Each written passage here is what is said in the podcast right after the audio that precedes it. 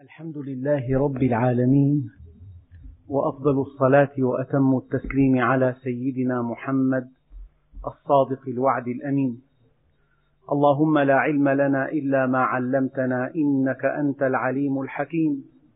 اللهم علمنا ما ينفعنا وانفعنا بما علمتنا وزدنا علما.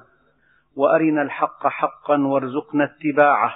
وأرنا الباطل باطلا وارزقنا اجتنابه.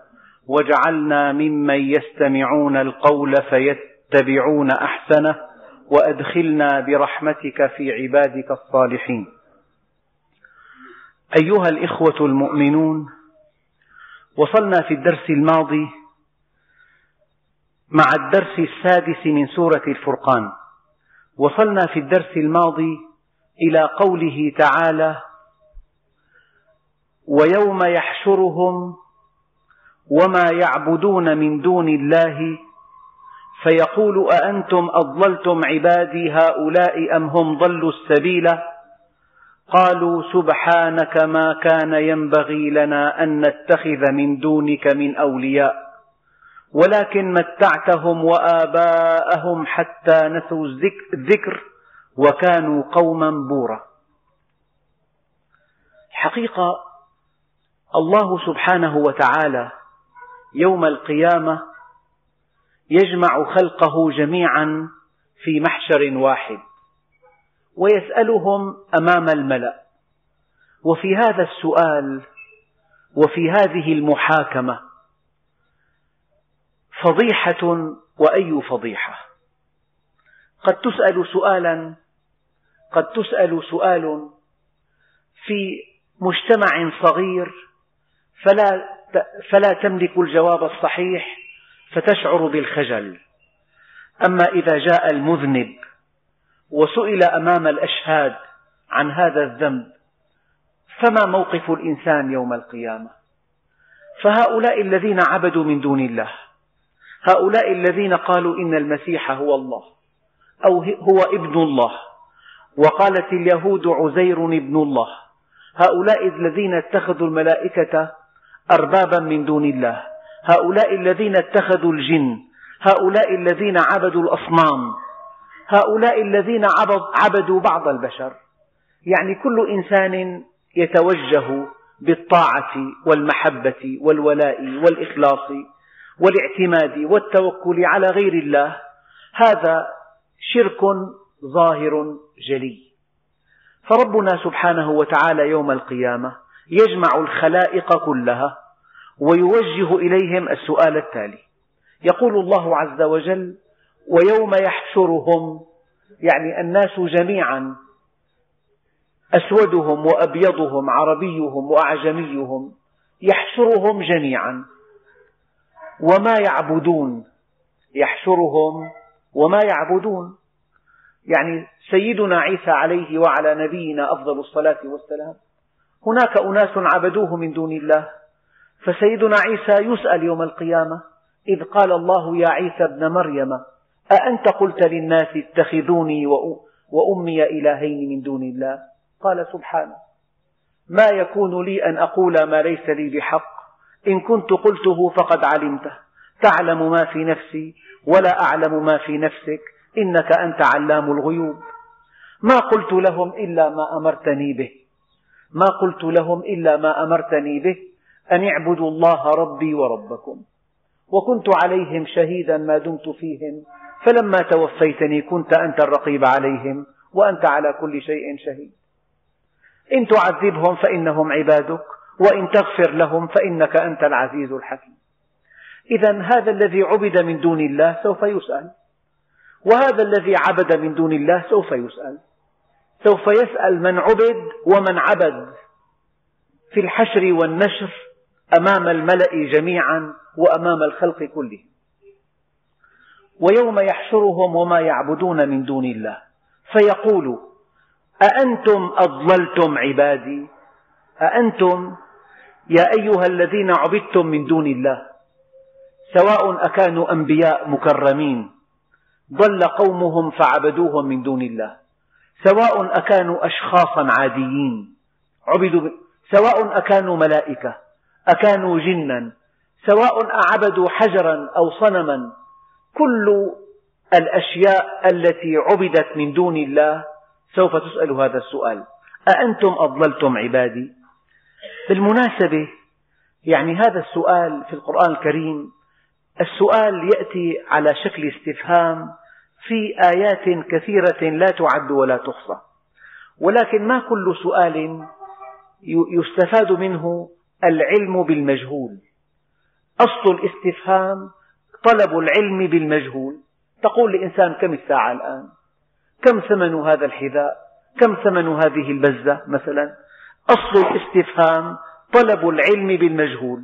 لكن الاستفهام في اللغة العربية وفي علم البلاغة يخرج عن هذا الغرض الأساسي إلى أغراض كثيرة. وفي القرآن الكريم بيان دقيق لبعض هذه الأغراض. فربنا سبحانه وتعالى يأمرنا أحيانا عن طريق الاستفهام.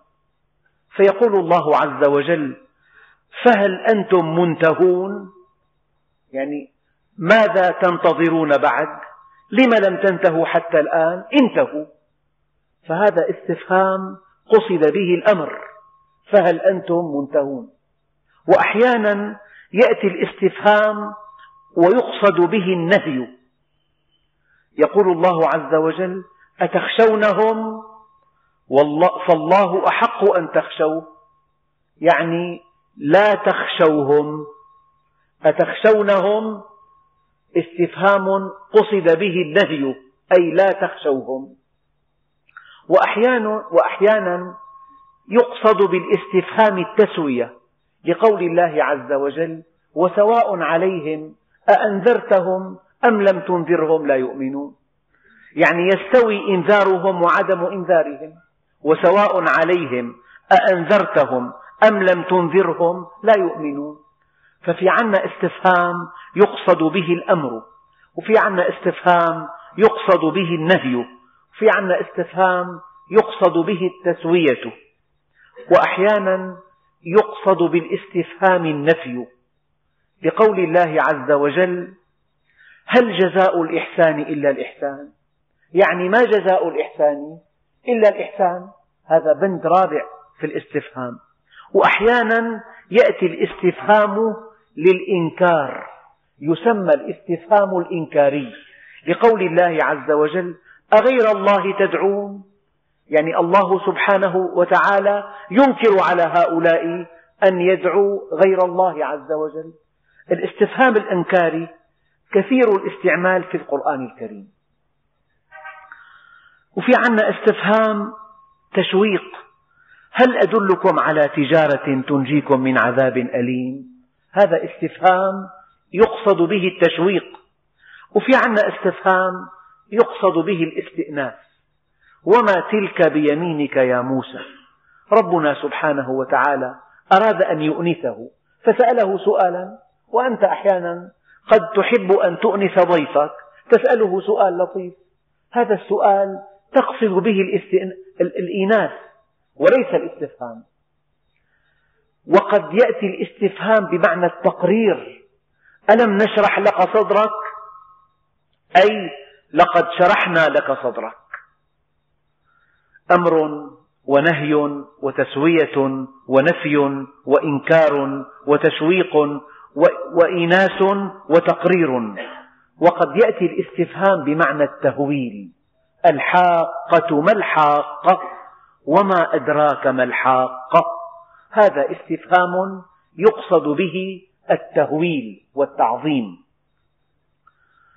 وهناك استفهام يقصد به الاستبعاد أنى لهم الذكرى وقد جاءهم رسول كريم أنى له أن يفهم أي ما أبعد, ما أبعد عن أن يفهم. هذا استفهام يقصد به الاستبعاد وقد يأتي استفهام يقصد به التعظيم. من ذا الذي يقرض الله قرضا حسنا فيضاعفه له أضعافا كثيرة؟ من ذا الذي يشفع عنده إلا بإذنه؟ هذا استفهام يقصد به التعظيم. وقد يأتي الاستفهام بمعنى التعجب. ما لهذا الرسول يأكل الطعام ويمشي بالأسواق؟ وقد يأتي الاستفهام بمعاني كثيرة جدا كالتهكم والوعيد والاستنباط والتنبيه إلى آخره.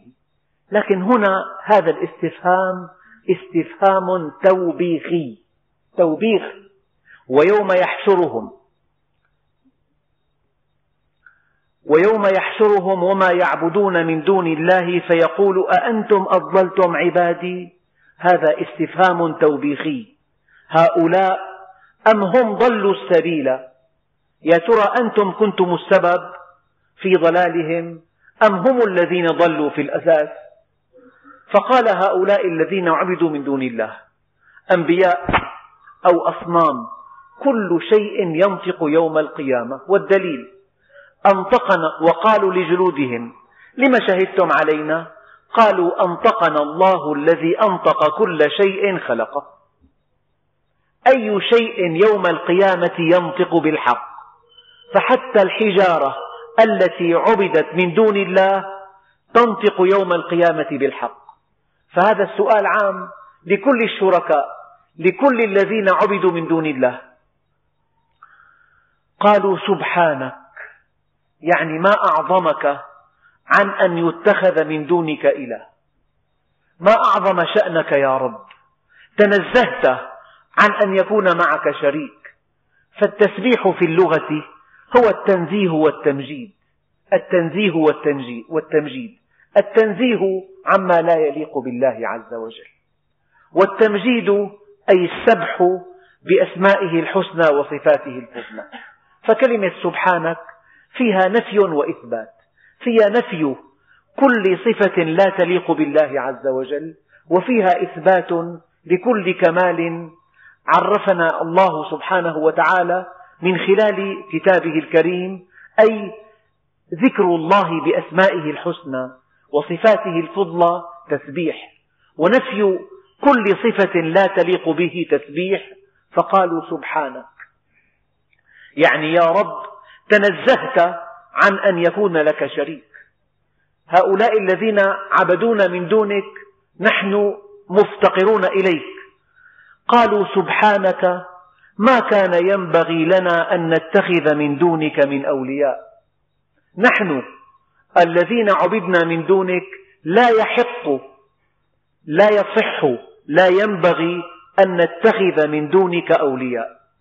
فإذا كان هذا الذي تعبده من دون الله لا ينبغي بحقه أن يعبد هو غير الله. فكيف تعبده أنت؟ كيف تعبد جهة لا تملك نفعا ولا ضرا ولا موتا ولا حياة ولا نشورا؟ قالوا سبحانك ما كان ينبغي لنا أن نتخذ من دونك من أولياء ولكن متعتهم. يعني هؤلاء الذين عبدونا من دونك متعتهم يا رب متعتهم بالصحة متعتهم بالغنى متعتهم بطول العمر. قد تكون الدنيا استدراجا ليس كل عطاء عطاء. ربما كان المنع عين العطاء وربما كان العطاء عين المنع. فإذا اختار لك الله عز وجل شيئا معينا وأنت راض بمشيئته فهذا من نعم الله الكبرى عليك أن تكون راضيا بمشيئة الله عز وجل. إذا ربما كان المنع عين العطاء. ربما أعطاك فمنعك. وربما منعك فأعطاك. قالوا سبحانك ما كان ينبغي لنا أن نتخذ من دونك من أولياء ولكن متعتهم وآباءهم حتى نسوا الذكر. الذكر قال بعض المفسرين هو القرآن. إنا نحن نزلنا الذكر وإنا له لحافظون. يعني هذا الكتاب المنهج نسوا أن يقرؤوه نسوا أن يفهموه نسوا أن يتدبروه نسوا أن يعملوا به. متعتهم بالمال والصحة والجاه والقوة وطول العمر. وألفوا هذه الحياة ألفوا نعيمها. انغمسوا في شهواتها أعجبتهم رضوا بها اطمأنوا لها وضربوا عرض الطريق بوعدك ووعيدك وذكرك وقرآنك ولم يقرؤوه ولم يعوا ما فيه. هذا تعليل هؤلاء الذين عبدوا من دون الله. يا رب نحن ما أضللناهم. سبحانك أن ندعي أننا معك شركاء. هذا لا يليق بنا ويليق بأي جهة أخرى غيرك يا رب. سبحانك ما كان ينبغي لنا أن نتخذ من دونك من أولياء ولكن متعتهم وآباءهم حتى نسوا الذكر. فالنبي عليه الصلاة والسلام قال اللهم من أحبني فاجعل رزقه كفافا. يعني إذا الله عز وجل أعطاك الرزق الكفاف وشغلك بمعرفته وملأ قلبك بنوره وعرفك بذاته فأنت أغنى الأغنياء. أما من أعطي الدنيا وشغلته واستهلكته متى حسرته الكبرى عندما يأتيه الموت؟ يرى أن هذه الدنيا لا تقدم ولا تؤخر ولا تنفع ولا تضر ولكنها كانت عبئا عليه. فالذكر هنا القرآن وبعضهم قال الذكر هو الشكر. يا ربي كيف أشكرك؟ فقال الله عز وجل عبدي إنك إن ذكرتني شكرتني وإذا ما نسيتني كفرتني. لمجرد أن تنسى الله عز وجل فهذا أحد أنواع الكفر. ولمجرد أن تذكره فهذا أحد أنواع الشكر. تذكرني ولا تكفرني إنك إن ذكرتني شكرتني وإذا ما نسيتني كفرتني. لذلك برئ من, برئ من النفاق من أكثر ذكر الله عز وجل. يا أيها الذين آمنوا اذكروا الله ذكرا كثيرا. المؤمن حياته كلها ذكر.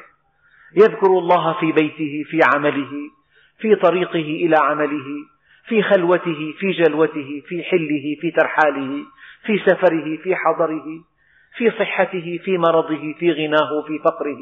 في قوته في ضعفه في شبابه في شيخوخته. يذكرون الله قياما وقعودا وعلى جنوبهم. كم حالة إما أن تكون واقفا وإما أن تكون مضطجعا وإما أن تكون نائما. قاعدا قياما وقعودا وعلى جنوبهم أي يذكرون الله في كل حال. وهذا مصداق قول الله عز وجل والذين هم على صلاتهم دائمون. يعني إذا خرج من بيته يدعو الله عز وجل. اللهم إني أعوذ بك من أن أضل أو أضل أو أذل أو أذل أو أجهل أو يجهل علي. إذا كان دخل لبيته في دعاء آوى إلى فراشه في دعاء إذا خرج من بيت الخلاء في دعاء. الحمد لله الذي أذهب عني أبقى لي قوته وأذاقني لذته وأذهب عني أذاه. إذا الإنسان تمتع بسمعه ببصره بقوته بحركاته بأعضائه بعقله رأى إنسان مختل عقل عليه أن يدعو الله بالشكر والحمد والثناء فإنك إن ذكرتني شكرتني وإذا ما نسيتني كفرتني. جلست إلى المائدة تأكل من الطعام. الله عز وجل سلم لك الأجهزة كلها هناك من يأخذ السيروم. تأكل أنت هذا الطعام وتأكله وأنت جائع. وقد مكنك الله من أن تأكل وسمح لك أن تأكل. أعطاك ثمن الأكل دخلت إلى بيتك رأيت أهلك في صحة طيبة أولاد أولادك أمامك. إنك إن ذكرتني شكرتني وإذا ما نسيتني كفرتني. وبالشكر تدوم النعم. والنبي الكريم عليه أتم الصلاة والتسليم وجه بعض أصحابه فقال يا ثعلبة قليل تؤدي شكره خير من كثير لا تؤدي شكره. فالشكر باب كبير من أبواب الإيمان. حتى أن النبي عليه الصلاة والسلام قال الإيمان نصفان نصف صبر ونصف شكر. فالصبر نصف الإيمان والصوم نصف الصبر. فالصوم أصبح ربع الإيمان بكامله. إذا إذا الإنسان متع بالصحة والقوة والمال والجمال والأهل والأولاد لدرجة أنه استمرأ هذه النعم ونسي بها الله عز وجل هذه أصبحت نقم وليست نعم إنها استدراج.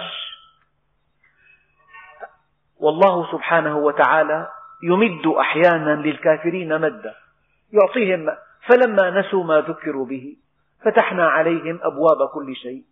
حتى إذا فرحوا بما أوتوا أخذناهم بغتة. حتى نسوا الذكر وكانوا قوما بورا.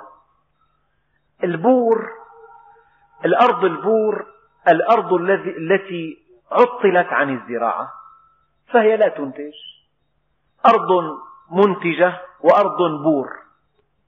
والبور هو الشيء الفاسد.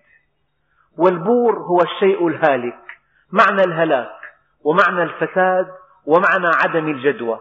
هذه المعاني الثلاثة مأخوذة من كلمة بور وكنتم قوما بورا. يعني تأخذ ولا تعطي تستمتع ولا تمتع آه، تتلقى ولا تلقي. كنتم قوما بورا.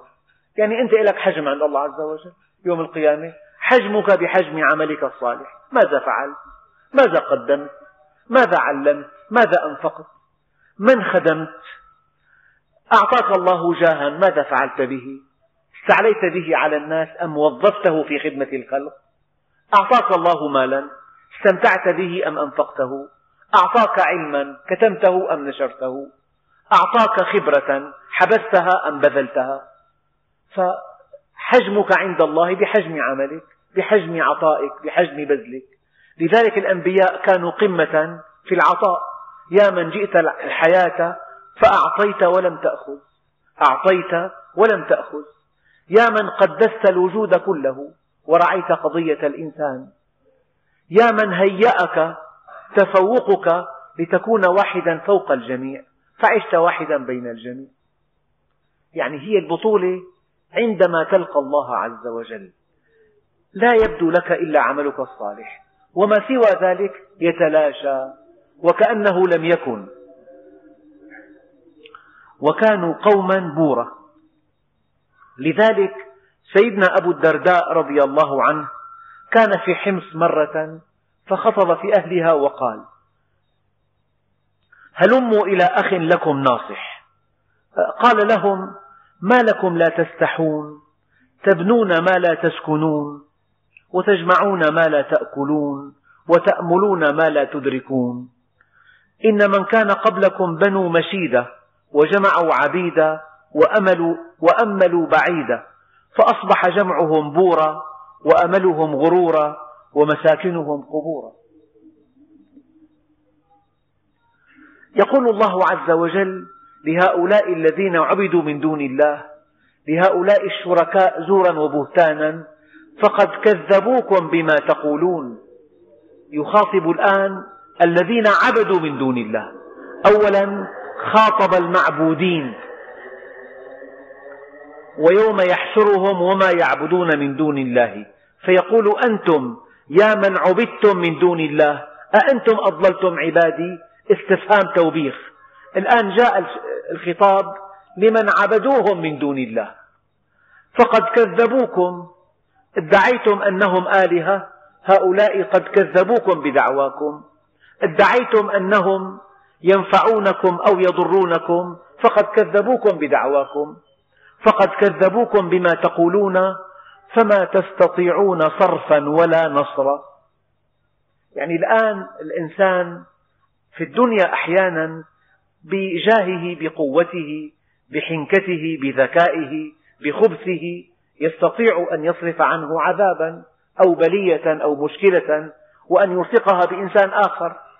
لكنه يوم القيامة ربنا سبحانه وتعالى يبين فيقول فما تستطيعون صرفا ولا نصرا.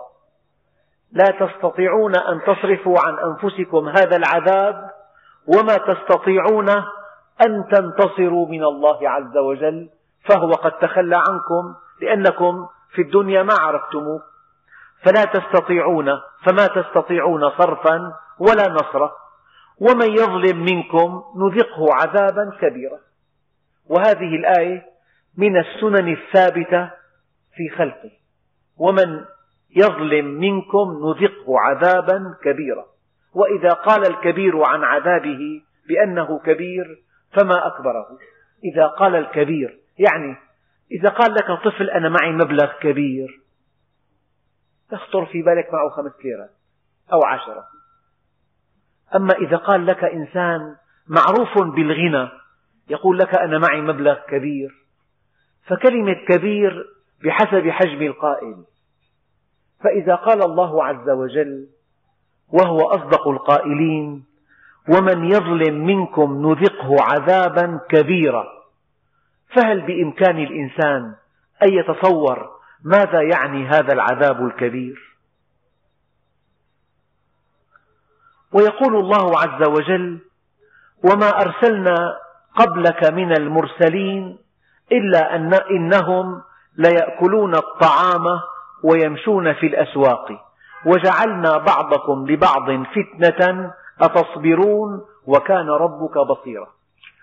يبدو أن الله سبحانه وتعالى أراد أن يسلي النبي عليه الصلاة والسلام أن يخفف عنه لأن الدعوة لها أعباء كثيرة وأعباء ثقيلة ولولا هذه الأعباء ما ظهر معدن هذا النبي الكريم. لو أن الدعوة طريق محفوف بالورود والرياحين لما كان هناك أجر عظيم لمن دعا إلى الله. ولكن الدعوة وهذه سنة الله في الخلق محفوفة بالمخاطر محفوفة بالمتاعب. لا بد من أن تواجه خصوما لا بد من أن تواجه حسادا لا بد من أن تواجه مغرضين لا بد من أن تواجه معارضة. ولكل داعية في رسول الله أسوة حسنة.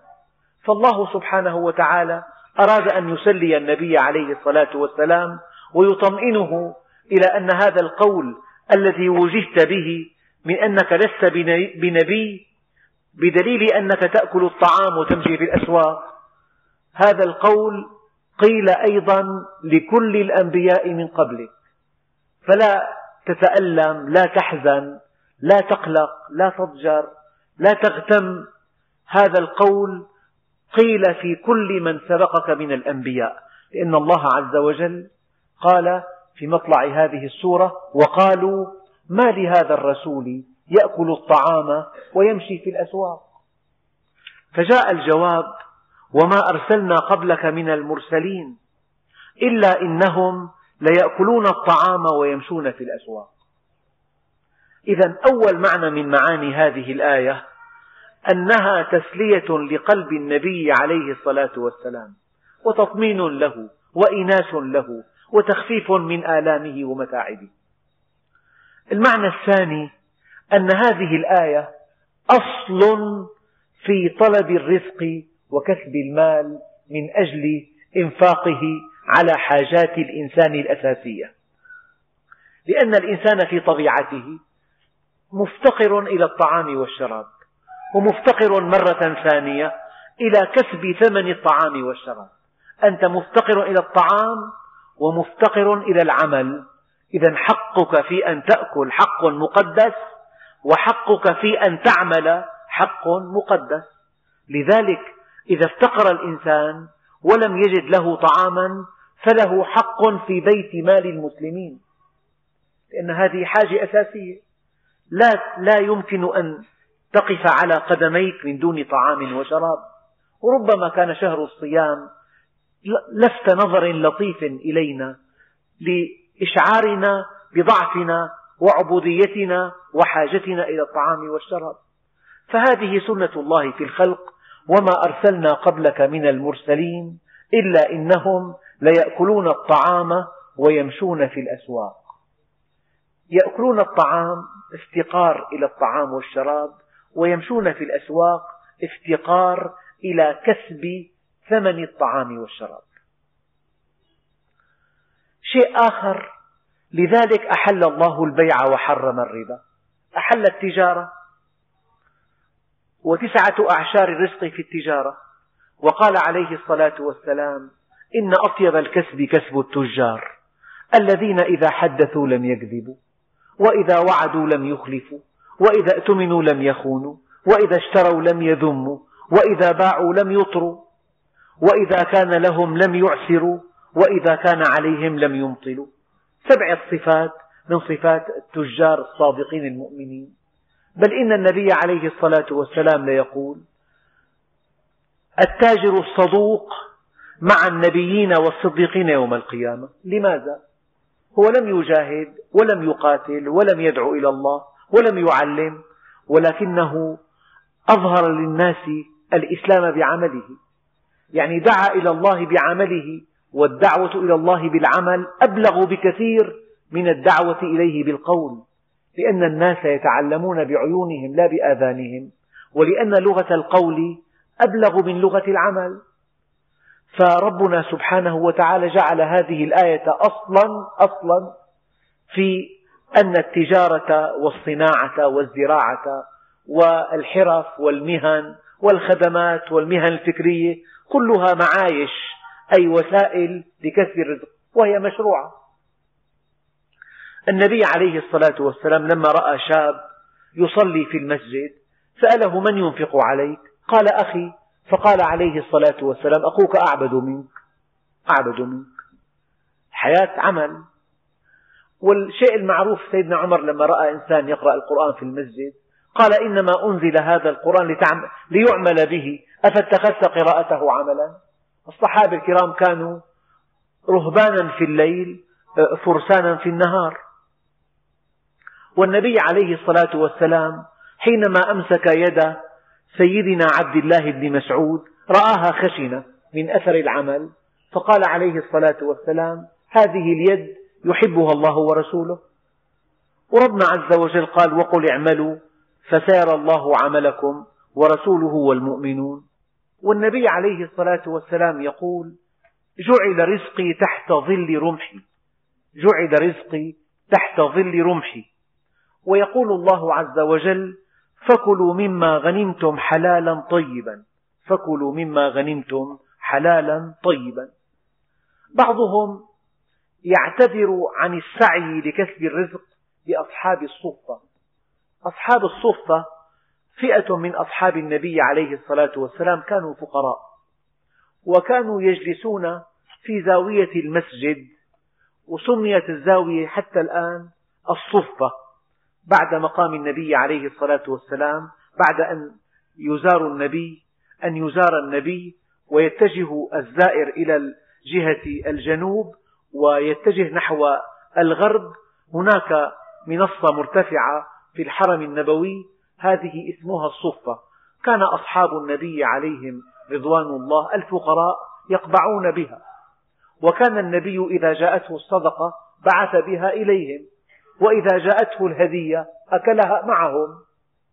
لكنهم كانوا يعملون. كانوا يؤدون خدمات للمسجد. كما جاء في صحيح البخاري. كانوا يسوقون الماء للمسجد النبوي الشريف وكانوا يحتطبون له يعني يقدمون أكثر الحاجات لهذا المسجد. فهذا أيضا عمل. فهذا الذي يدعي أن الإنسان عليه أن يقبع في بيته ولا يعمل هذا إنسان ضل عن الطريق الصحيح ضلالا بعيدا. قال بعض المفسرين الأسباب والوسائط الأسباب كسب الرزق. من خلال التجارة الصناعة الزراعة العمل اليدوي المهن الحرف الخدمات العالية. الأسباب والوسائط سنة الله وسنة رسوله وهو الحق المبين والطريق المستقيم الذي انعقد عليه إجماع المسلمين. فهذا الذي له عمل يجب أن يفتخر. بل إن سيدنا عمر رضي الله عنه يقول إني أرى الرجل لا عمل له فيسقط من عيني. يسقط من عيني. وهناك من يستنبط أن الله عز وجل طالبنا بالأسباب. فربنا سبحانه وتعالى كان بقدرته أن يجعل البحر طريقا يبسا. ماذا قال لسيدنا موسى؟ قال اضرب بعصاك البحر. في آية اضرب بعصاك الحجر. إذا يجب أن تأخذ أنت بالأسباب. والسيدة مريم كان الله عز وجل في قدرته أن يسقط عليها التمر. قال وهزي إليك بجذع النخلة. إذا لا بد من السبب لا بد من التحرك وعندئذ ربنا سبحانه وتعالى يقدم لك كل شيء. وربنا عز وجل قال وفي السماء رزقكم وما توعدون. بعض المسلمين يفهمون هذه الآية فهما خاطئا. أخي على الله الرزق. الرزق هذا معنى كلمة رزق في هذه الآية تعني المطر المطر وحدها تكفي. ألا تحتاج إلى زرع البذور إلى غرس الأشجار إلى تسميد التربة إلى حرث التربة إلى قصف الثمار إلى معالجة الأمراض. فمن يدعي أن الرزق على الله عز وجل أخذا من هذه الآية وفي السماء رزقكم وما توعدون هذا فهم مغلوط. معنى ذلك أن, أن الله سبحانه وتعالى ينزل عليكم أسباب الرزق وهو المطر وأنتم عليكم أن تعملوا. والدليل وينزل لكم من السماء رزقا وأنزلنا من السماء ماء طهورا. والنبي عليه الصلاة والسلام يقول اطلبوا الرزق في خبايا الأرض. اطلبوا الرزق في خبايا الأرض في إشارات له ما في السماوات وما في الأرض وما بينهما وما تحت الثرى. يعني الله عز وجل أودع في الأرض طاقات مذهلة طاقات كامنة أودع فيها ثروات لا يعلمها إلا الله. فكلما تقدم العلم اكتشف شيئا اكتشف شيء جديد ما كان في الحسبان. الله عز وجل على كل شيء قدير. نبقى في هذه الآية. يقول عليه الصلاة والسلام لأن يأخذ أحدكم حبله فيحتطب به على ظهره خير له من أن يسأل أحدا أعطاه أو منعه. العمل شرف. والنبي عليه الصلاة والسلام يقول لو توكلتم على الله حق توكله لرزقكم كما يرزق الطير. الطير كيف ترزق هل تبقى في أعشاشها؟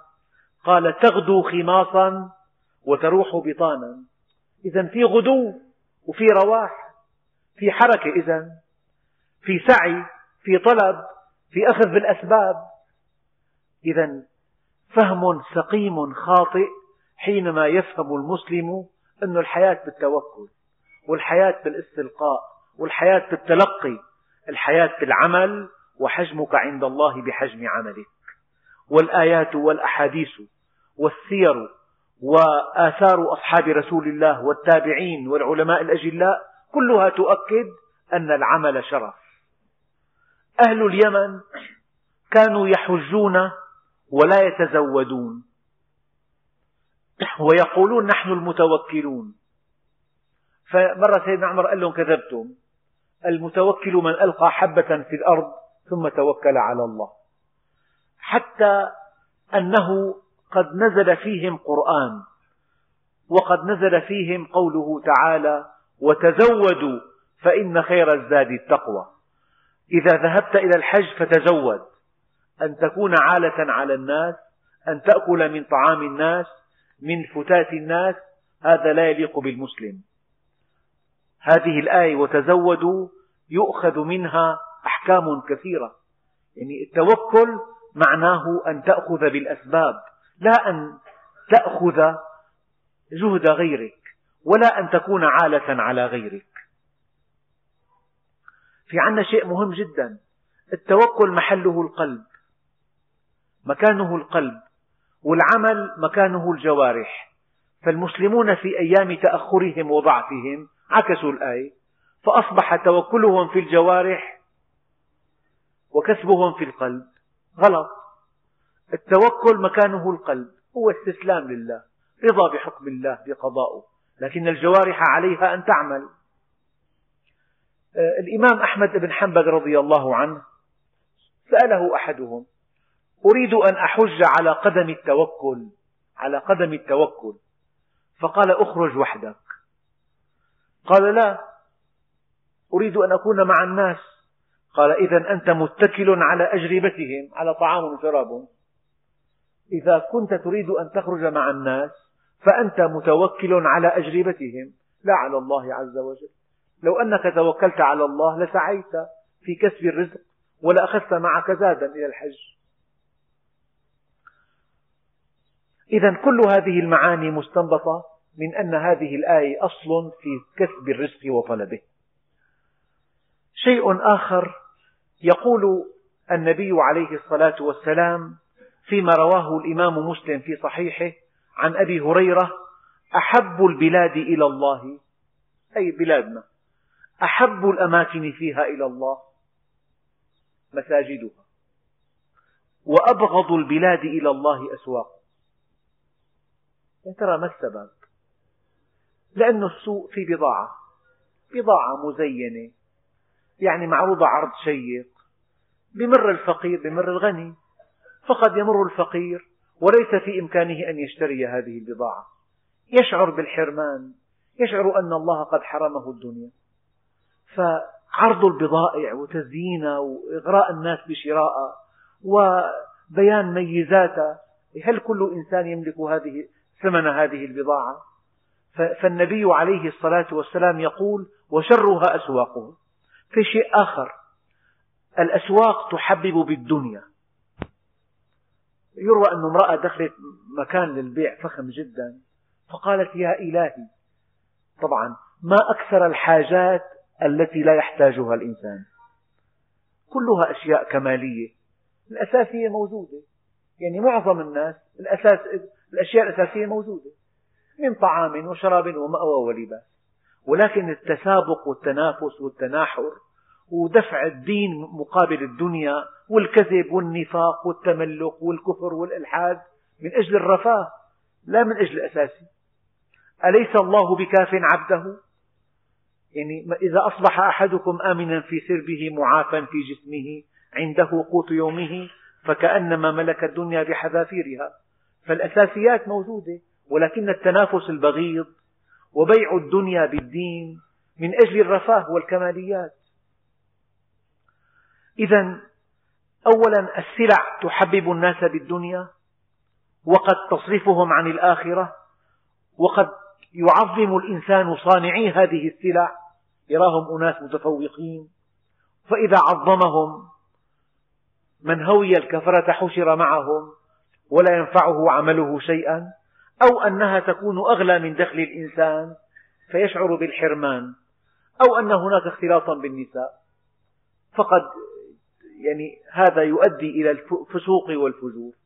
فالنبي هكذا قال أحب البلاد إلى الله مساجدها وأبغض البلاد إلى الله أسواقها. هذا فضلا عن بيوع فاسدة وأيامين وأيمان باطلة وانحرافات سلوكية ونظر للحرام هذا كله في الأسواق.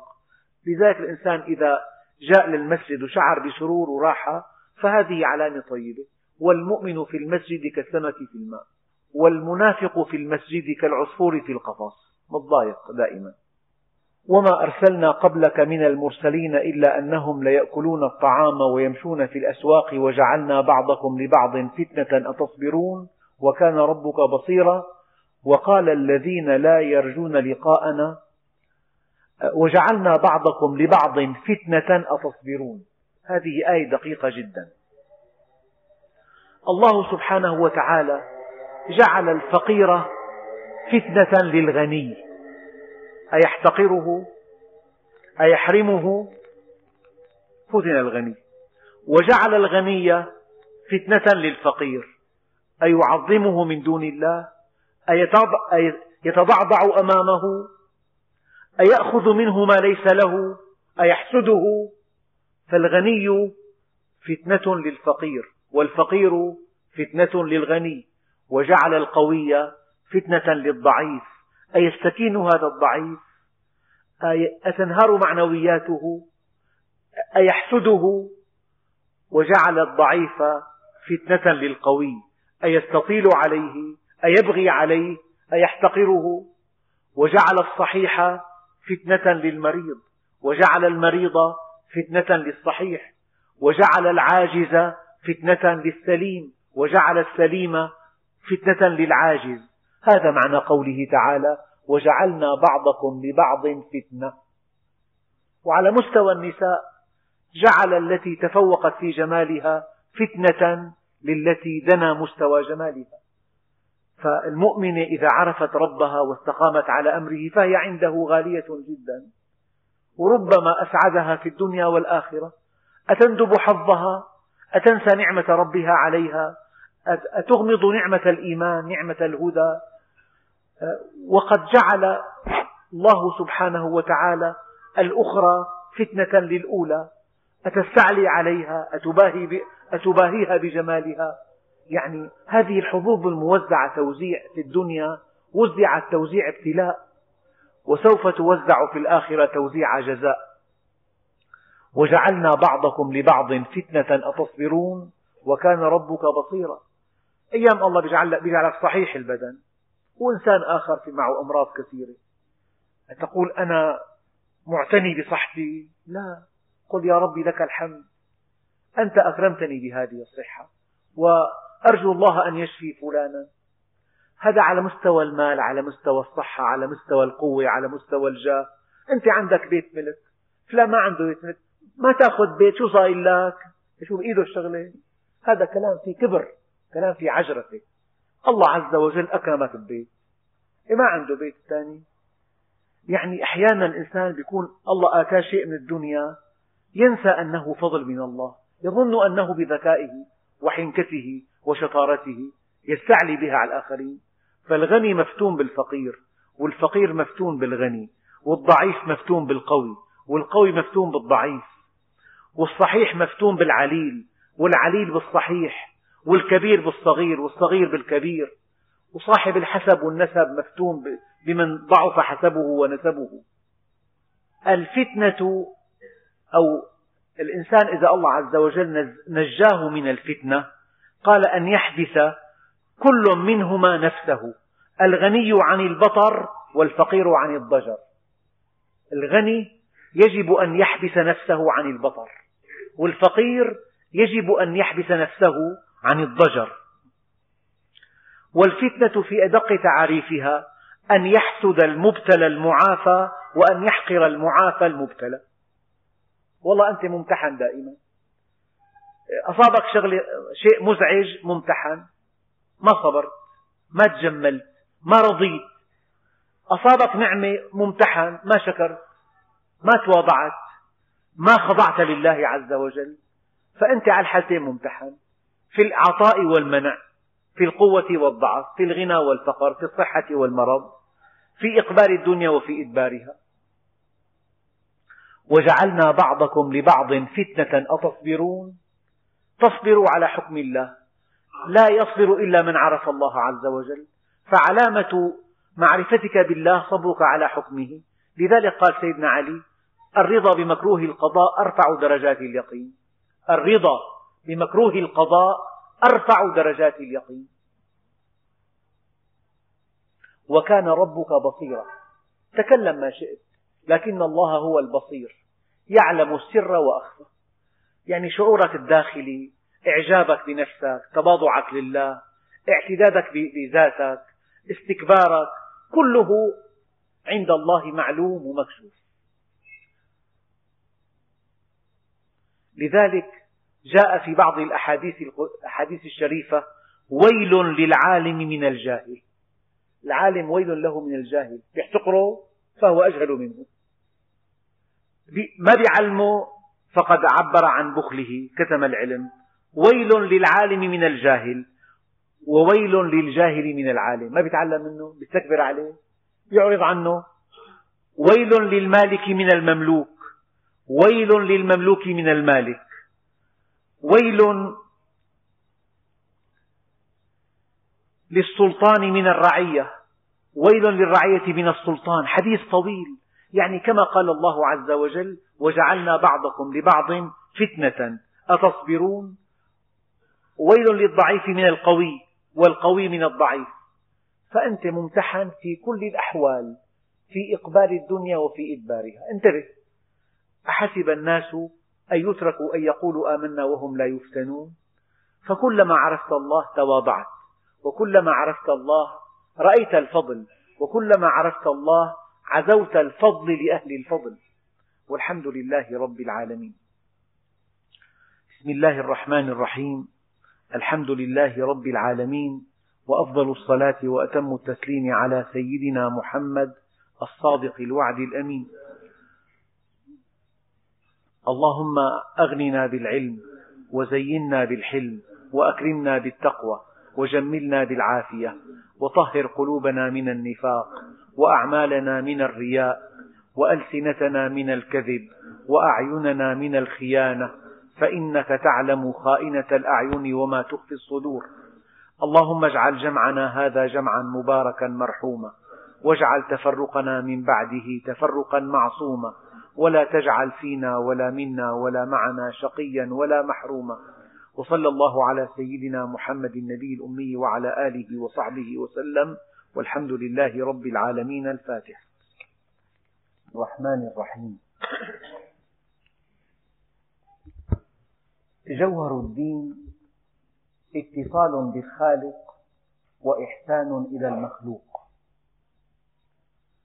أحيانا قد يطغى الاتصال بالخالق على الإحسان للمخلوق أو يكون الاتصال بالخالق على حساب الإحسان للمخلوق أو قد يطغى الإحسان إلى المخلوق على الاتصال بالخالق. فالدين عبادات ومعاملات عبادات اتصال بالله عز وجل ومعاملات إحسان إلى الخلق. في سورة صاد حالتان الأولى أن يكون الأمر خلافهما. الحالة الأولى أن سيدنا سليمان عليه وعلى نبينا أفضل الصلاة والسلام عوتب في موضوع من هذا القبيل وسيدنا داود عوتب من قبل حضرة الله عز وجل في موضوع من هذا القبيل وكلا الموضوعين متناقضين. فسيدنا داود غلب عليه اتصاله بالله وإقباله عليه وخلوده وركونه إلى رحمته. كان هذا على حساب خدمة الخلق. هذه الحالة الأولى أن يكون التوازن دقيقا بين الاتصال بالله عز وجل وبين الإحسان إلى المخلوقات. فربنا سبحانه وتعالى أرسل إليه ملكين على شكل شخصين وتناقشا أمامه. قال إن هذا أخي له تسع وتسعون نعجة ولي نعجة واحدة فقال أكفلنيها وعزني بالخطاب. سيدنا داود من أجل أن يعود إلى مصلاه من أجل أن يعود إلى محرابه من أجل أن يعود إلى السعادة التي ينعم بها أجابه إجابة سريعة دون أن يسأل الطرف الثاني فقال عليه السلام لقد ظلمك بسؤال نعجتك إلى نعاجه. لو أنه سأل الخصم الثاني لقال إنني إن أخي يرعى يقضي وقته ليرعى غنمة واحدة. وأنا عندي تسع وتسعون نعجة فقلت له أعطني إياها أرعاها مع غنمي. وتفرغ أنت لعمل آخر. فربنا سبحانه وتعالى يقول قال لقد ظلمك بسؤال نعجتك إلى نعاجه هذا من إعجاز القرآن. الآن حقيقة ثابتة. وإن كثيرا من الخلطاء ليبغي بعضهم على بعض. في الدنيا زوجين شريكين جارين مسافرين. الخلطاء بأوسع معاني هذه الكلمة. ليبغي بعضهم على بعض إلا الذين آمنوا وعملوا الصالحات وقليل ما هم. العلماء استنبطوا من هذه الآية أن الإنسان إذا بغى على أخيه فليس مؤمنا. إذا بغى على شريكه إذا أخذ ما ليس له فليس مؤمنا لأن الله عز وجل يقول وإن كثيرا من الخلطاء ليبغي بعضهم على بعض إلا الذين آمنوا. هؤلاء لا يبغون فإذا بغوا فليسوا مؤمنين. وقليل ما هم شعر هذا النبي الكريم أنه تسرع في الإجابة وأنه لم يحكم كما أراد الله عز وجل وظن داود أن ما فتناه فاستغفر ربه وخر راكعا وأناب. ربنا عز وجل لفت نظره بشكل لطيف إلى أنه لا بد من التوازن بين الاتصال بالخالق والإحسان إلى المخلوق. فغفرنا له ذلك وإن له عندنا لزلفى وحسن مآب. يا داود إنا جعلناك خليفة في الأرض. فاحكم بين الناس بالحق ولا تتبع الهوى. الهوى الراقي الهوى المقدس. فيضلك عن سبيل الله. إن الذين يضلون عن سبيل الله لهم عذاب شديد بما نسوا يوم الحساب. النقطة الدقيقة أنه كل إنسان له عمل. الطبيب إذا أهمل معالجة مريضه ومريضه أخذ دواء آه، من دون ما ينبهه لناحية وصل له مضاعفات الطبيب الله بحاسبه أن ربنا عز وجل قال إنا نحن نحيي الموتى ونكتب ما قدموا وآثارهم. آثار العمل مسجلة. فالمدرس كذلك الطبيب كذلك الصيدلي كذلك لو كلف صانع الصيدلي يعطي الشاري الدواء وما تحقق من العيار وصار في صدمة فالصيدلي محاسب فكل إنسان خليفة الله في عمله. الله استخلفك على هؤلاء جعلك قيم على هؤلاء الأم على على أولادها والرجل على أسرته والمعلم على طلابه والطبيب على مرضاه والصيدلي على زبائنه والقاضي على متخاصميه والمحامي عن موكله. يعني ما في إنسان ما له ولاية على أشخاص. فهي الآية لها معاني عميقة. يا داود إنا جعلناك خليفة في الأرض. أنت لا ترقى إلى الله إلا بالإحسان للخلق. فإذا أهملت الإحسان للخلق مرة حدثني شخص جاي من السعودية بسيارته لما غير زيت بمنطقة بالطريق يظهر الصانع ما شد البرغي. زيت نزل فوقفت السيارة. أثناء حوصانه لحتى يتفحصها أصابته ضربة شمس ومات يا ترى يوم القيامة الله عز وجل بحاسب هذا المحطة هي يلي كلف صانع وما انتبه وما راقبه على إتقان عمله. أنا الذي أعتقده أن الإنسان يحاسب لا على تقصيره بل على نتائج التقصير. وفرضنا ركبت اللور وما كان مضبوط وعي فوق بنته قتلها أنا بعتقد يحاسب على نتائج عمله. أن الإهمال مشكلة. فربنا عز وجل قال يا داود إنا جعلناك خليفة في الأرض. فاحكم بين الناس بالعدل. الحالة الثانية التي جاءت عن سيدنا سليمان قال إني أحببت حب الخير عن ذكر ربي. هون بالعكس. هون صار في اتجاه إلى العمل الصالح على حساب عبادته على حساب اتصاله. حتى توارت بالحجاب. أيام بيكون شخص غارق بالأعمال الصالحة. إيه، راحت عليه الصلاة لكن ذكره لله قليل صار عبادته قليلة صلاته قليلة التلاوة قليلة. فهذا ما بيشفع له أنه أنا عملي صالح دائما. الله أعطاك توازن.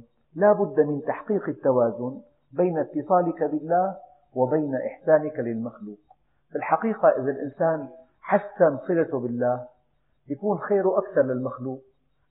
بطارية انشحنت من دون شحن تفضل البطارية فكل ما شحنتها يصير عملها أقوى. فكل ما الإنسان حسن صلته بالله عز وجل يكون عمله أطيب وعمله أرقى وعمله أنجع وعمله أفيد. فهون قال له إني أحببت حب الخير عن ذكر ربي حتى توارت في الحجاب الشمس. وفاتته الصلاة ردوها علي فطفق مسحا بالسوق والأعناق. يعني أتعبها أكثر مما يجب. ولقد فتنا سليمان وألقينا على كرسيه جسدا ثم أناب. الكرسي هنا العلم كما قال المفسرون. يعني التقصير حجبه عن الله عز وجل؟ فأيام بحجبك تقصيرك مع الخلق أيام بحجبك تقصيرك مع الحق. فكلاهما حجاب والمؤمن يجب أن يستنبط من هاتين القصتين موعظة. لا بد من تحقيق التوازن بين اتصالك بالحق وبين إحسانك إلى الخلق والحمد لله رب العالمين. أيها الإخوة في عنا أخ كريم اسمه عبد السلام القاسمي ارتكب المسلم كبيرة سوى الشرك بالله ومات ولم يتب من ذنبه فما مصيره. طبعا نحن في عنا موت وعنا برزخ وعنا يوم قيامة وبعد القيامة في جهنم وفي الجنة. فيخرج من النار من كان في قلبه مثقال ذرة من خير. يخرج من النار. لكن كم يبقى في النار؟ الله أعلم. لأنه لما ربنا قال عن فرعون قال النار يعرضون عليها غدوا وعشيا. فالجماعة ميتين من ستة آلاف سنة. فكل سنة 365 يوم ضرب اثنين والخير لقدام النار يعرضون عليها غدوا وعشيا ويوم تقوم الساعة أدخلوا آل فرعون أشد العذاب. يعني إذا الإنسان قضى كل البرزخ بالعذاب وجزء من من من يوم من الآخرة بجهنم شيء لا يحتمل فما أصبرهم على النار. أما الشرك بالله ليس فيه مغفرة لقول الله عز وجل إن الله لا يغفر أن يشرك به. أما العلماء فسروا هذه الآية وقالوا إن لم يتوب إن لم يتوب. يعني إذا مات مشرك ما في. أما إذا تاب ممكن. لو كان في الدنيا مشركا فتاب انتهى الأمر. فإن الله لا يغفر أن يشرك به إن لم يتوب. أما الكبائر كبائر والصغائر صغائر فوربك لنسألنهم أجمعين عما كانوا يعملون. وهون مرت معنا آية دقيقة جدا. أفمن حقت عليه كلمة العذاب؟ أفأنت تنقذ من في النار يا محمد؟ أفمن حقت عليه كلمة العذاب؟ من أيام الإنسان مثل أمل إبليس في الجنة يعلق آماله على مفاهيم للشفاعة ساذجة غير صحيحة. الشفاعة حق. وهي أربعة أنواع ولكن لمن مات غير مشرك كلها. لكن من مات مشرك ما في شفاعة له. أفمن حقت عليه كلمة العذاب؟ وأنا لكم البطل يلي لا يبرح آه، لا تبرح صورة الموت في ذهني دائما. لأنه الموت الإنسان بينضبط بالموت بده يتحاسب هيئ لكل تصرف لكل موقف لكل كلمة لكل نظرة. لكل ابتسامة جواب لله عز وجل. هذا المؤمن والحمد لله رب العالمين.